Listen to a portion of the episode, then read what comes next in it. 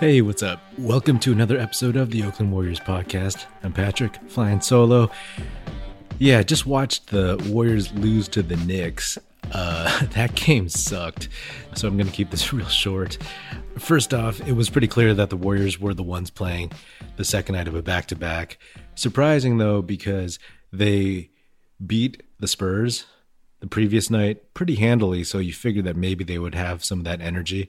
But maybe they just thought that because they were on a roll and the Knicks are the Knicks, even though the Knicks have been playing well, maybe they just thought that the Knicks would just roll, you know, would just roll over for them. But that's not the case. The Knicks came out and they were just hitting a bunch of threes.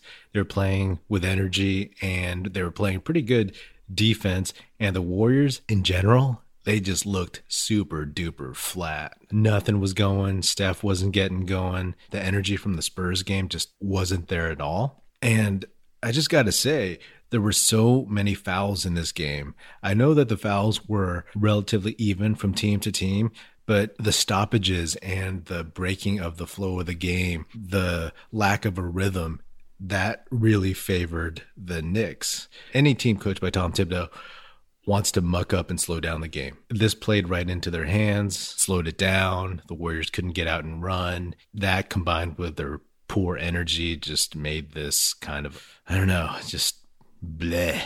I think during the broadcast, someone said that these are the same refs from the previous night against the Spurs.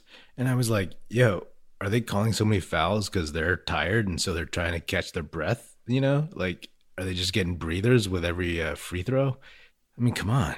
And then on top of that, Draymond Green gets ejected with a second technical for yelling at James Wiseman. Apparently, the ref, who's in his first season in the NBA, thought he was yelling at him. So he called the second tech, couldn't rescind it or wouldn't. I don't know the rules for that. And Draymond was gone. And just like that, the one person who could probably force energy into the team was gone. And you could just see that they were listless without him, just like the first handful of games where he was out. Again, Steph leads by example, but Draymond, he's the motor. He's the heart and soul, as everyone says. And you just see how important he is to keep these young guys and these new guys going. And hopefully the Warriors don't miss out on the playoffs or whatever by like a game because even though they started off slow, you had a sense that maybe they could bring it back. But once Draymond was gone, it was over. You know, it was pretty much like dust. This is the first game all season that I just wanted to shut off. But I didn't. I made it to the end. I was curious to see how the Warriors would respond once Draymond got ejected. Would they step up? Would someone have energy? Would James Wiseman kind of show a little bit more? But none of that really happened. Everything just kind of flattened out which is just a big reminder to all of us how thin the Warriors' margin of error is.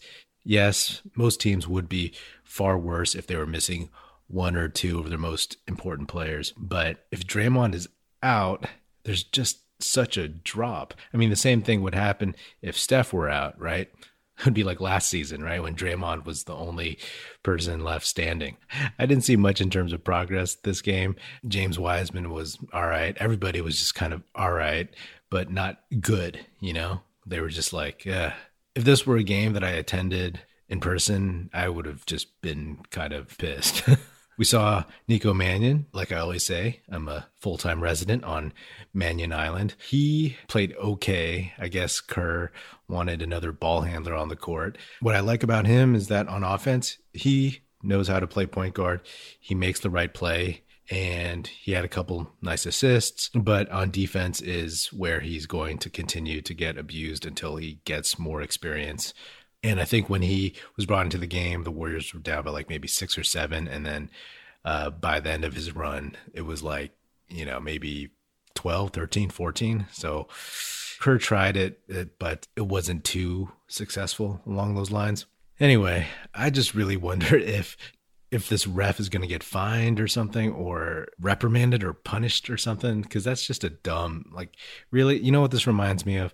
This reminds me of like a rookie cop who just gets freaked out and overreacts to someone he meets on the street. This game was a bummer because because I was hoping that the Warriors would take advantage of this part of their schedule and, you know, fingers crossed, maybe they come out of the Spurs game, the next game, the Jazz, and the two T Wolves games, uh, maybe like four and one. That would have been nice.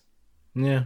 If they come out three and two, then I guess that's better than nothing. But uh, they got to learn how to play on back to backs. They got to learn how to play without Draymond. I'm sure there's going to be a point this season where they're going to have to learn how to play without Steph um, even if he just sits out. And they're going to have to learn how to play through trash officiating, you know? I mean, again, I don't like to complain about refs, you know, because ultimately these calls even themselves out in the bigger picture. And like I said, the Knicks and the Warriors were called for pretty much close to the same number of fouls. But like to call fouls throughout, to call so many fouls, it's just a bad product and it just makes it unenjoyable hopefully that's the lesson that they'll take and next time they're in any of these situations or they run into any of these circumstances they will know what to do anyway that's another episode of the Oakland Warriors podcast. Be sure to subscribe wherever you get your podcasts, and feel free to hit me up on Twitter at Patrick Epino, E-P-I-N-O, or at Oakland Warriors, and check us out at oaklandwarriors.com. All right, that's it. Music in this episode provided by Paper Sun. Special thanks to Paul Amardo for production support. See you next time, and go Dubs.